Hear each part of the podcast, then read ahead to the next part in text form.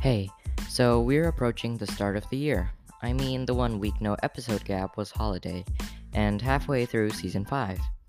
Yes, right now it's just closer than ever to our 2023 resolutions.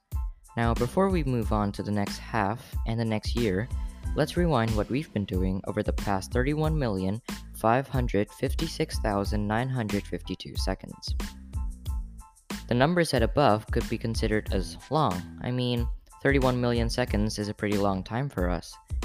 How we use it is what really matters the most. One year is comprised of roughly 52 weeks. The 52 weeks scale down to roughly 365 days.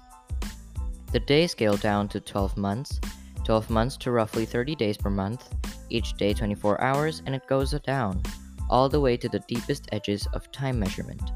With each of these time measurements, we can feel the depths of time just by imagining the numbers. The numbers change, so does the units. And here it actually goes to Planck time, which is the lowest value of time. I know it kind of sounds like math is just haunting us, but the world relies on it. Numbers shape our computers like binary to even the smallest of machines. Anyways, we're just approaching the first bits of 2023, so things will get eventually spicy. Have a great year and Namde.